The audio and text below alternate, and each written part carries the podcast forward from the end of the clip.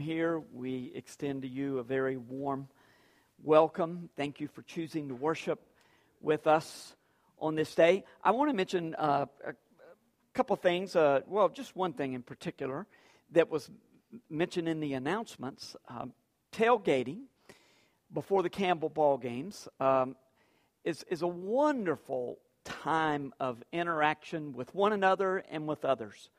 Um, I was thinking this week about the early church. We're going to start off here thinking about the early church in just a moment. You know what they did that was so attractive to the world? They loved Jesus and they loved each other. And when people asked them, they told them about Jesus. They didn't have a lot of outreach events.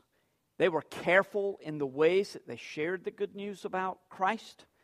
But they lived such lives that people had to know. That's what Peter was talking about when he said, Be ready at all times when anyone asks you for the reason, uh, about the reason for the hope that is within you. Why do you live the way you do? Why do you go, why do you go to the, to the dump heaps where Roman families, Roman citizens have, have put their little girl babies or, or their physically handicapped babies that they don't want. They just left them there to die, but you go and nurse them back to health. Why do you fast once a week? And, and because you're fasting, you're saving that much money and you give it to the poor and enable them to eat. Why do you love each other so much? I mean, I see something in your relationship with each other that is quite attractive. Well, it's, uh, it's Jesus.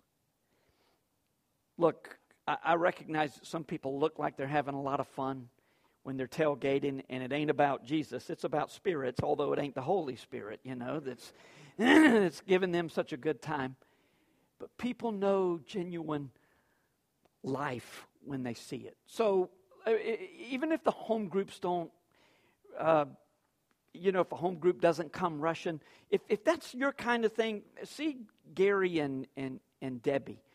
Uh, they do a lot of work at this uh, tailgating. I went in last night and immediately started eating and ate for a long time. So I wasn't much help, but I was there, you know, participating.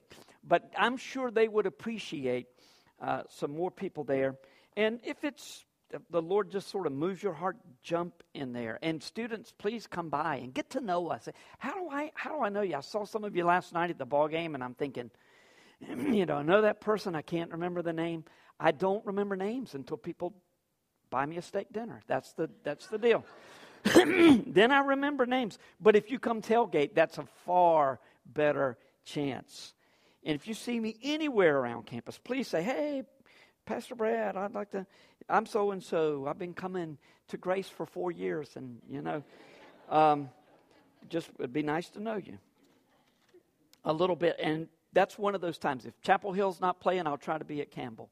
Carolina's not playing, I'll be at Campbell. Well, um, let's imagine this morning, talking about the first century, let's, let's imagine that we are meeting in Rome in much smaller numbers, somewhere in the mid 60s, somewhere around 70. Extreme persecution has broken out against the church, and Emperor Nero has put some of our own number to death. Now, every Sunday that we meet, every time we meet is special, but there is something really special this morning. The excitement is palpable. Our good brother John is bringing in a scroll that's been written by Mark. You know Mark.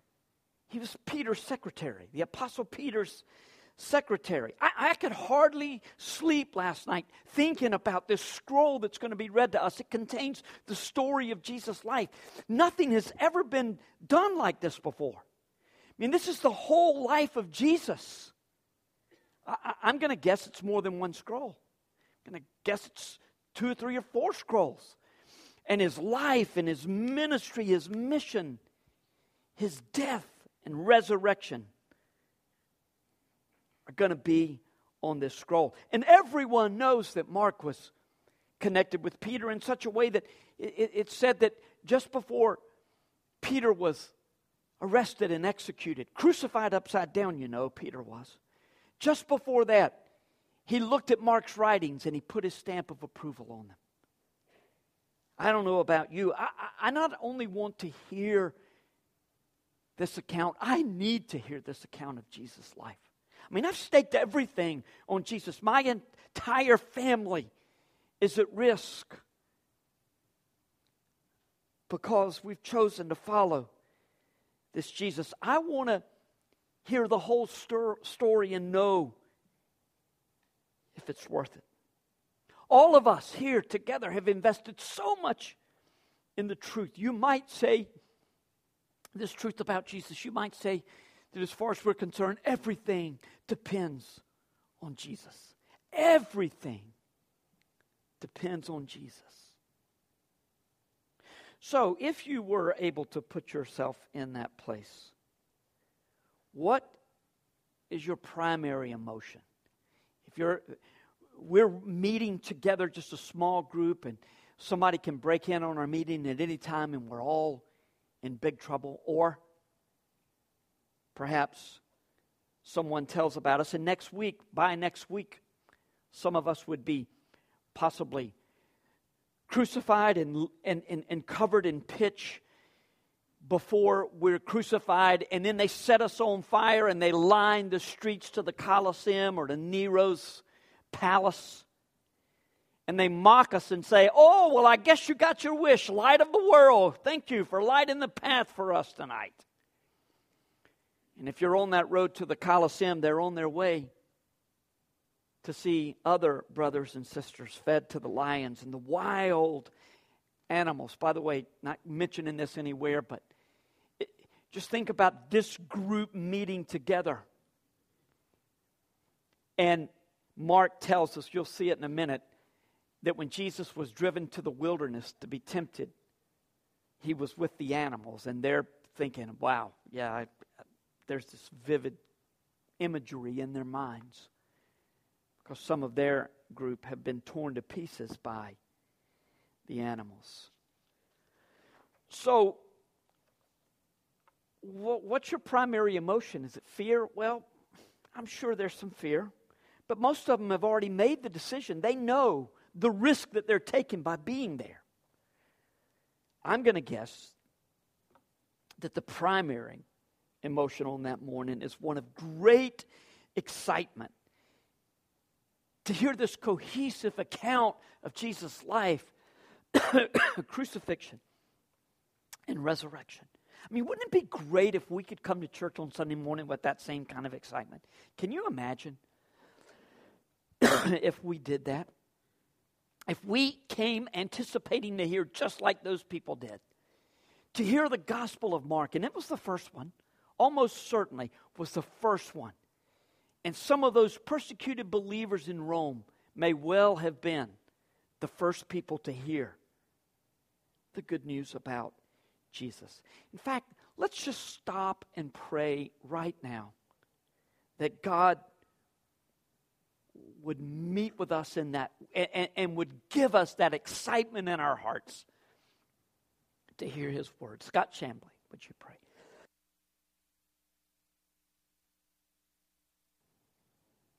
Amen. Well, our text this morning is Mark chapter 1, verses 1 through 13. This is part 2. Started this text last week, but let's uh, stand as we read it again. Mark chapter 1, verses 1 through 13.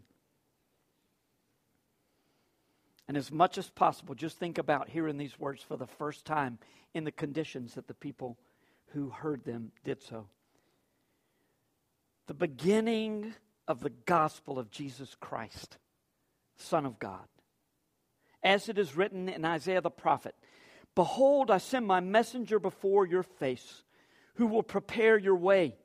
The voice of one crying in the wilderness, Prepare the way of the Lord, make his path straight.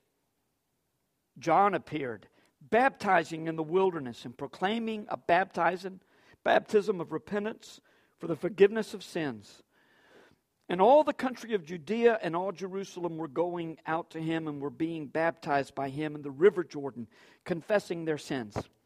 Now John was clothed with camel's hair and wore a leather belt around his waist and ate locust and wild honey. and he preached, saying, After me comes he who is mightier than I, the strap of whose sandals I am not worthy to stoop down and untie. I have baptized you with water, but he will baptize you with the Holy Spirit. In those days, Jesus came from Nazareth of Galilee and was baptized by John in the Jordan. And when he came up out of the water, immediately he saw the heavens being torn open and the Spirit descending on him like a dove. And a voice came from heaven Heaven, you are my beloved Son. With you I am well pleased. The Spirit immediately drove him out into the wilderness. And as he was in the wilderness 40 days, being tempted by Satan, and he was with the wild animals, and the angels were ministering to him. This is the word of the Lord, and you say, Thanks be to God. You may be seated. Thank you. the beginning of the gospel of Jesus Christ. That's the way Mark begins his story of Jesus, telling his story of Jesus. And then he gets right down to business, saying that Christianity is not a different religion. It's not like this new thing on the scene, but it's connected to the people of God, to the, to, to the God of the people of Israel. This has been prophesied all along. And now is the completion of the story that God began all the way back in Genesis chapter 3 after Adam and Eve fell, and he said, I will make provision so that you might be connected with me. But Mark was writing primarily to a Gentile audience. I mean, there weren't many Jewish believers left, especially in Rome. By the way, the book of Hebrews was probably was written uh, maybe a few years earlier than Mark, and it was written to those those believers in Rome who were recognizing that persecution was coming very, very soon. Probably 15 to 20 people heard the book of Hebrews, which is astounding to me. As I've said before when we've, been, when we've gone through the book of Hebrews, that, that such a small group of people heard such profound words. Well, now Mark is writing primarily to a Gentile audience and, and, and, essentially saying, look, the covenant that God had with Israel is extended to the Gentiles, and all who believe in Jesus, repent of their sins, and, and believe in Jesus are part of God's covenant family. John the Baptist's uh, responsibility was to point people to Jesus. He called men and women to repent of their sins so that they might be forgiven. Now, as I mentioned last week, uh, we can only understand Jesus' mention and all that's said in the Gospels when we when we read the, the, the, the apostles' teaching, and, and we recognize that Jesus, after his resurrection, 40 days, by the way, he spent with the apostles and very likely teaching them far more than we tend to think. We just sort of, the, the accounts that are given to us in, in, in Jesus' interaction with the apostles after the resurrection, before the ascension, are just spotty here and there. But Acts 1 tells us that he spent 40 days teaching them about the kingdom. So, probably a great deal of time. No wonder, no wonder they were willing to go to the death. It's not like they, they saw Jesus one or two times and they, they said, Did I just imagine that? Did we all just imagine that? Could we have wanted so badly to see that? no, he was with them 40 days teaching them about the kingdom. Peter's sermon at, at Acts indicates that that was the case. He wasn't in a trance, just speaking as God sort of took over his body. He was reasoning from the scriptures, from the Old Testament, saying Jesus is the Christ, the Messiah, the Son of God that was promised to his people. By the time Mark writes his gospel that it has come to Gentiles, or his account of Jesus' life. The gospel has come to Gentiles. And so he's writing primarily to them. So that's where, in the apostles' teaching in the New Testament letters, that's where the full understanding of Jesus' mission and understanding of the gospel is appreciated. So when someone asks, What is required for me to be saved? the core of our answer, according to the New Testament, is repent of your sins and believe in Jesus' death as payment for your sins. To repent means to acknowledge your sin in the way that God describes it as disobedience to Him, as an affront to His holiness, as falling short of the mark. That's the literal, um, the, the literal definition of sin. It's, it's missing the mark. But we cannot think of repentance as well, you know, I missed the bullseye, but hey, better let, look next time. I, you know, nobody's perfect. I, I'll, I'll do better next go round. In reality, we only have one shot at the target. And we're doomed to miss before we even pick up the bow and arrow because it's been handed down to us. There's a defect in our genetics. We were born sinners and already incapable of pleasing God with our lives. We never had a chance because we inherited sin from Adam. And that's going to be an important part of this message today. We can acknowledge our sin, but as, unless something is done to permanently remove our sin, to deal with our sin, we're doomed. Everything depends on Jesus.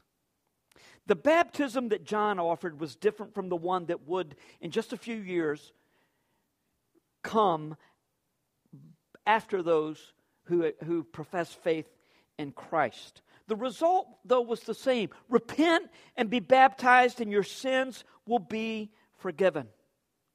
For us, the message is repent and believe, and you will be saved, though sometimes Scripture says repent and be baptized for the remission of your sins. Is baptism necessary for salvation?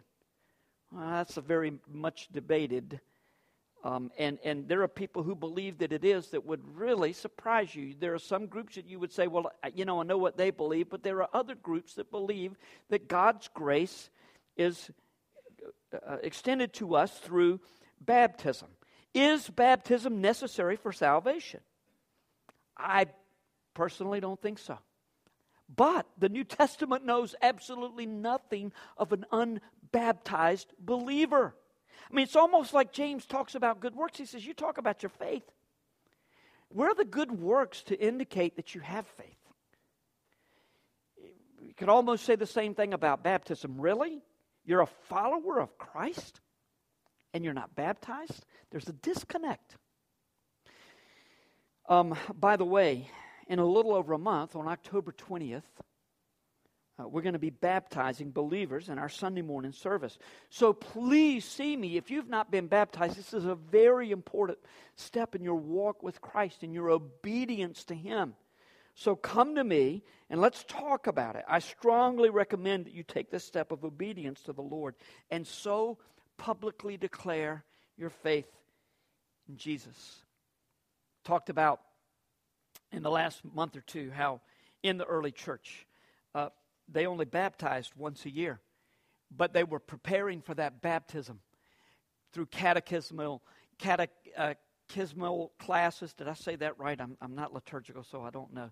They were, they were preparing to, to answer those questions about their faith and belief in God the Father, God the Son, and God the Holy Spirit.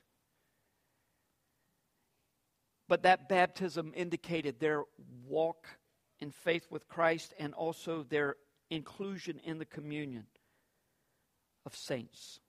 The means of salvation has always been the same. Believe the promises of God, and that always requires repentance, which is, an, again, the confession of sin. It's a turning away from the sin. The object of one's faith was different before Jesus and after Jesus. Abraham believed the promises of God the promise that he would have a child when it seemed impossible, and it was counted to him for righteousness. Hebrews tells us that those Old Testament saints were looking forward, but not in the way that they were thinking. They didn't think, you know, one day uh, uh, the Messiah is going to come and he's going to be crucified. Nobody figured that out. Nobody. Until after Jesus' resurrection in Pentecost. Then it began to make sense. But the object of their faith was the promises of God. The same is true for us. God promises us eternal life in Jesus. But repentance always precedes belief. And by the way, while it is true that repentance is a changing of the mind about sin and about our relationship with God, there's an element of repentance that says, I don't ever want to do that sin again. Now, it doesn't, notice it's not, I never will commit that sin again. In fact, there was an, a, a heresy in the early church that believed once you're baptized, if you sin after that, no hope for you. well, I'm done if that's the case.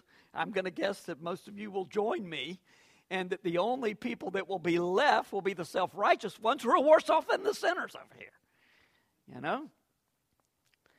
But the repentance, the, the, the, the, attitude of repentance is God, I don't ever want to do that again. Please help me. If we say, if a, a, a repentance that, that says, well, nobody's perfect, there's really no repentance at all. It's apparent that there was interest in John's message of repentance and baptism. There was, in fact, a great deal of response. People had came out to see John probably because of the cool clothes he wore and how he always ate in the best restaurants, you know, as long as they were serving grasshoppers, you know. Uh, hardly camel's hair. He, he may have been a Campbell camel. I don't know. If Gaylord gets a shave this week and some of you are wearing uh, clothes to be like John the Baptist, we'll recommend some facilities for you. I mean, that was hardly the reason that people were coming because John was so cool. He was so unusual that people came to see him. But they were obviously moved with his message when they got on the scene. They heard what he said and they were baptized. They repented and baptized. And John made it clear I am not the show. I am not a show. I am not the show. There's one coming whose shoes I'm not even worthy to untie his dusty feet. I'm not worthy to be a servant to untie those shoes and take them off and wash them. Salvation will be found in him. So it must have been confusing to John when Jesus came and said, I want to be baptized by you. I need to be baptized by you. I mean, John was a religious man, and it, it just wouldn't be right for him to baptize the Messiah. And that's who he understood Jesus to be. Now, where do you find in Mark's account that John was reluctant to baptize Jesus? You don't see it in this account. Um, one of the challenges of preaching through the Gospel of Mark, you know it's the, the shortest of the, of the four Gospels. And you know a lot of the stories that Mark tells, Matthew and Luke elaborate on those stories and sometimes quite significantly. I mean, they tell us a good bit more. So, what do you do when you come to those places where there's more information? Do you stop and you say, okay, well, let's turn over to Matthew or let's turn over to Luke? we kind of miss the thrust of, of Mark when we do that, the way that it was written. And so here's a compromise. Maybe what we'll do is just, I, I'll say, we know from other accounts that thus and such happened. And then just move on with the story like Mark did. Um, I, I can't speak for others who will preach in this series, but I think that's what we'll do. So, here, in this case, uh, we would say, know, we know from other accounts that, that John was reluctant to baptize Jesus, whom he considered to be the Messiah. But Jesus said it's fitting to do so for all righteousness. Why was to fulfill all righteousness? Why was Jesus baptized? we know he didn't need to repent. We know he didn't need to be cleansed from his sins. For starters, this baptism marked the beginning of Jesus' ministry. And it also connected Jesus' ministry to John's ministry of repentance and kingdom. Jesus would preach the same thing repent. The kingdom of God, the kingdom of heaven is at hand. It further identified Jesus with us, putting to rest any reasonable doubt about Jesus' humanity. He was 100% man, the importance of which we're going to discuss in a few moments. But his baptism, it's not so much really, that's not the primary point showing that Jesus is 100% man. But right here at the very beginning of his ministry, Mark is telling us that Jesus is 100% God as well. When Jesus came up out of the water, and by the way, this almost has to mean that Jesus came out from underneath the water almost has to be saying that. When he came up out of the water, the heavens opened and the Holy Spirit descended on him like a dove. In addition, a voice from heaven said, You are my beloved Son. With you I am well pleased. A holy and righteous God can only be pleased with one who is holy and righteous, and so essentially one who is also God. Not another God, but God. There's not an indication in any of these accounts that others heard this voice. Later, a voice is heard and people really don't make sense of it. But there's not an indication here that the others heard the voice, but the readers are intended to know that this is what happened. Jesus saw it readers at that time when, it, when it was first written and, and us today we're supposed to see we're meant to see the trinity in this text. Father son holy spirit. When we dig a little deeper in mark 1.11 we begin to see more evidence of jesus divinity and we see the connection between the old and new testaments and how it all ties together, and, and all the Old Testament was pointing to Jesus. You are my beloved Son. The first part of Mark 1:11 reflects Psalm 2:7. The Lord said to me, "You are my son; today I have begotten you." By the way, this was a coronation psalm. They would sing this song, psalm and song when the king was crowned. You are my beloved son. Today I have begotten you. So Mark is saying Jesus is that king that God promised from David, promised through the line of David. The second part of this verse, with you I am well pleased, alludes to Isaiah 42 1. Behold my servant who I uphold, my chosen, in whom my soul delights. Has your soul ever delighted in someone? Yeah, that person I'm living with, it did back in the day. Well, I hope it still does today. That man or that woman, that child that's born to you, that friend who is dearer to you than a brother or a sister. God says, Behold my servant whom I uphold, my chosen in whom my soul delights. Talking about the nation of Israel, even though they were very sinful at the time it was written, but also far greater, talking about Jesus. I have put my spirit upon him. He will bring forth justice to the nations. God had planned this all along. I'm never going to get over the mystery that God looks at me and he sees Jesus, and therefore he loves me. I look in the mirror. And sometimes I'm disappointed, sometimes I'm disgusted, frustrated. God looks at me and he sees Jesus and he's pleased. I'm not sure I understand why people have a hard time believing that. But that's because I've walked in light for a long time. I've understood that Jesus is my only hope. Everything depends on Jesus. It, if it depends on me, I'm doomed. it's odd, is it not, that people don't like, like the idea that salvation is a gift freely given. they want to earn their salvation. Every other religion, and so many people who call themselves Christians, are just trying to do their best so that God will say, You're okay. And a lot of religions, if you don't get it right this life, well, we'll send you back, you know, on a smaller scale, or if you're making improvement on a in a little better place. And you get another shot at it. I mean, people you might argue that people say, oh, look, it's a heavy burden to try to earn one's salvation. I agree with that, that people say that, but why do so few people choose to repent of their sins and, and receive the gift that God has given them through Jesus? Why do they refuse the gospel?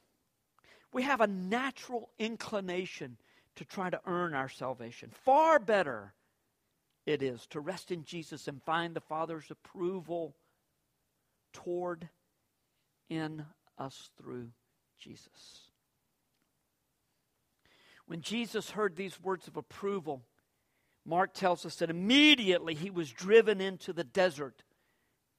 There were wild animals there. Um, and Jesus faced a tremendous temptation. Temptation often comes right after great blessings in our lives, does it not? Look, when things are going really well or really badly, be prepared for temptation. Sometimes significant temptation, temptations you haven't faced in years. Satan knows when to attack us. We know the severity of Jesus' temptation, again, from other accounts. And the Greek language seems to imply that Satan was testing Jesus repeatedly, constantly, continually through those 40 days. There's that 40 days again. We, we run into that all, all the time in Scripture. Right at the beginning of Jesus' ministry, he faced some of the greatest temptation that any man has ever faced. And since everything depends on Jesus, and because his death will be meaningless if he fails this test, it's a good thing that Jesus is 100% God as well as 100% man. Now, let's think about this for just a minute. Some of you are going to want to talk about this after the service. If you do want to talk about it, please wait till after the service. Uh, the most conservative theologians almost universally agree that it was impossible for Jesus to fail. The theological term is the impeccability of Christ, and it states that while Jesus could be tempted because he was 100% man, he couldn't fail because he was 100% God. He could be tempted because of his divine nature, or uh, his human nature, but he could not fail because of his divine nature. Now, I don't know what it is. Look, I, for years I fought against that. I said, that's just not, no, no, it just doesn't mean as much if Jesus couldn't fail. Can I ask you this question? Why? Why does it not mean as much? It's a wonderful truth that Jesus was God, that his death was meaningful, and that he couldn't sin. I mean, if you think about it, if Jesus could sin then, well, what's to say he might not sin now. We know God as completely pure and holy and utterly unchangeable. And that is what gives us strength and courage. Jesus' divinity and his perfection made him a legitimate substitute to die in my place and for my sin, having kept the law perfectly in the face of overwhelming temptation. 1 Corinthians 15 45 tells us that Jesus is the last Adam. The first man, Adam, became a living being. The last Adam became a life giving spirit. Now, Paul doesn't mean here that, that Adam was a physical human being while Jesus was only a spiritual being who inhabited a body or appeared to be human. In fact, a significant portion of the long chapter that is known as 1 Corinthians 15 is devoted to the argument that Jesus had a body, that he died, he was buried, and he was bodily resurrected. And if he was resurrected in spirit only, we have no hope. It's all rides on this. Everything depends on Jesus being who we are told that he was in Scripture. Paul is making this point, this point in context that Adam failed, but Jesus, 100% human and 100% divine, led by the Holy Spirit, got it right. He's the last Adam. We call him the second Adam a lot, but he, the technical term, he's the last Adam. Verse 90, uh, 49 says, Just as we have borne the image of the man of dust, we shall also bear the image of the man of heaven. Adam totally blew it. Jesus totally got it right. So, if everything depends on Jesus, praise God. He got it right. And that's good news for you. You're going to see why that matters in your spiritual growth in the briefest of moments. But let's bring closure to this teaching, a lot of teaching today. What's the application? Well, it's significant. It's not long, but it's significant. First, know this your eternal destiny is dependent on Jesus. If he fails in his mission, you have no chance of standing clean before him. John 14, 6, Jesus said, I am the way, the truth, and the life. No one comes to the Father except through me. If Jesus fails, we have no choice. If he succeeds, which he did, then our only hope is to stand in Him. Are you standing before God as a son of Adam, doing your best so that He'll think you're pretty good and let you in? You're certainly better than your neighbor. Or are you standing in the worthiness of the Son of God? Your eternal destiny is dependent upon Jesus also your spiritual growth is dependent on you allowing Jesus, the second Adam, to have the prominent place in your life. Adam lives in all of us. How many of you, in spite of your best efforts, in spite of your absolute, every fiber of your being rebels against this, and yet you were just like your father or your mother? I mean, you're just like them. Trace it back far enough, we all come from Adam. And he lives in all of us. If we have placed our hope in uh, uh, forgiveness of our sin in Jesus, then Jesus lives in us as well. I've already talked about the, the importance as we work our way through Mark of gazing on Jesus. Spend time with Jesus. Listen to him. Focus on him. The more we gaze at Jesus, the more we are going to look like him. We're going to think like him. We're going to trust like him, live like him. 2 Corinthians 3:18, write it down if you're taking notes. The more you look at Jesus, the more you will look like Jesus, the more time you spend in the Word, the more time you will take on the image of the Son of God, and people will look at you and say, Wow, you're just like Jesus. Well, we're not just like Jesus. But what, what we want is for people to see Jesus in us. And as we gaze at Him, we will begin to live, He'll begin to live through us. as we give Him the reign of our lives because we will recognize it is far better for Him to deal with the temptations that confront us.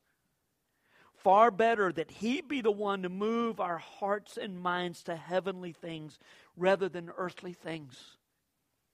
Far better that He will be the one to respond to those who are opposing us and, in some cases, just seek to make our lives miserable.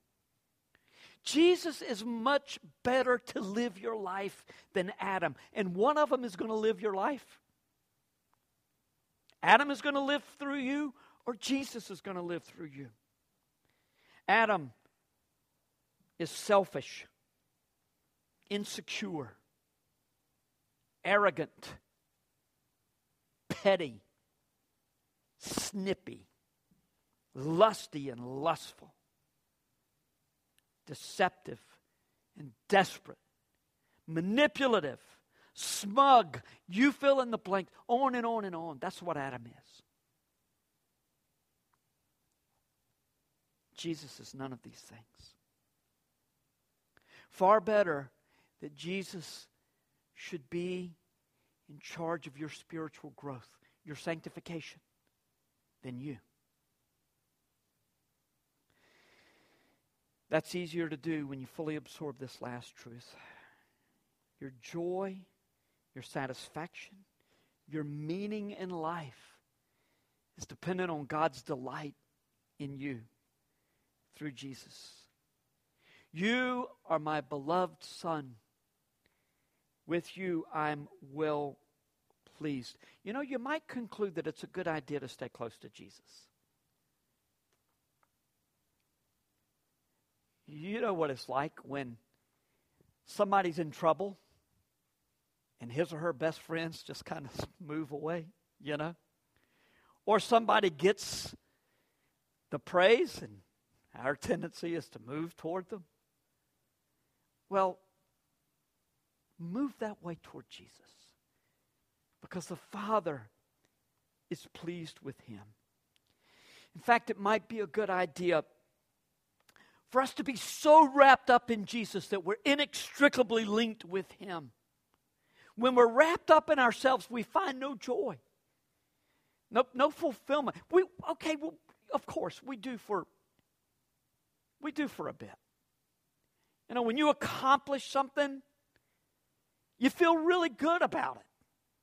The Panthers beat the Buffalo Bills today. I'm going to be a happy man for a while till they play next week you know?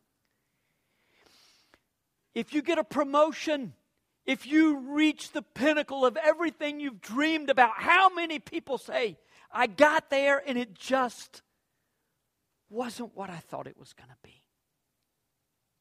Well, in Christ, it's everything you thought it was going to be and more. When Jesus reigns in us, we sense the Father's pleasure toward us, and we're all the more motivated to live for Him. Even, but if Jesus reigns in you, this is very important. The Father is pleased with you, even when you're disappointed with yourself. In fact, to be disappointed with yourself is, in some sense, to have believed in yourself. Don't believe in yourself, believe in Jesus the Father will discipline you just as a, a, good father would do when you need it. But his pleasure is toward you because of Jesus, not because Adam cleaned up good and behaved himself when he went to town. Adam, in fact, wants to serve the Lord, wants to quote Scripture, wants to do everything. Satan is, look, Satan is a great imitator. And the flesh in us wants to prove that we're good Christians. But only if Jesus is the one doing the living is it going to be what it ought to be. And when Jesus is the center of our affection, we begin to feel some of that Trinitarian love. The love that the Father has for the Son and the Spirit, and the love that they all have for one another. And, and look, when I talk about feeling that love, I'm not meaning to be trite. Look at John 17. It's, it's mind blowing that Jesus wants to bring us into that kind of communion. I have no idea what it means and how it works out, but I know that this love is profound. And the greatest delight that you have ever had for anybody doesn't come close to the delight that the Father takes in you because of Jesus.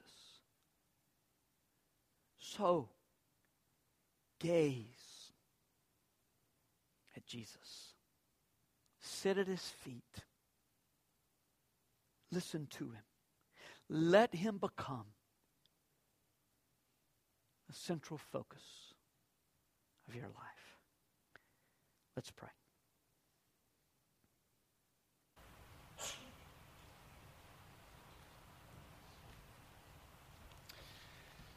As you go out this week, I hope that you will remember what we've talked about today, and I'm excited about this uh, series that we're beginning about Mark and just really focusing on Jesus and in the way that Mark does, just really being excited about um, his ministry and what he means in our lives.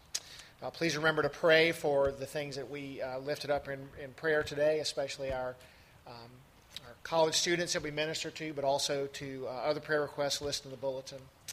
And let me send us out this week with a word from Isaiah, from chapter 33. O Lord, be gracious to us. We wait for you. Be our arm every morning, our salvation in time of trouble. At the tumultuous noise, peoples flee. When you lift yourself up, nations are scattered, and your spoil is gathered as the caterpillar gathers. As locusts leap, it is leapt upon. The Lord is exalted, for he dwells on high. He will fill Zion with justice and righteousness and he will be the stability of your times. Abundance of salvation, wisdom, and knowledge. The fear of the Lord is Zion's treasure. Remember our hope and our treasure as you go out this week.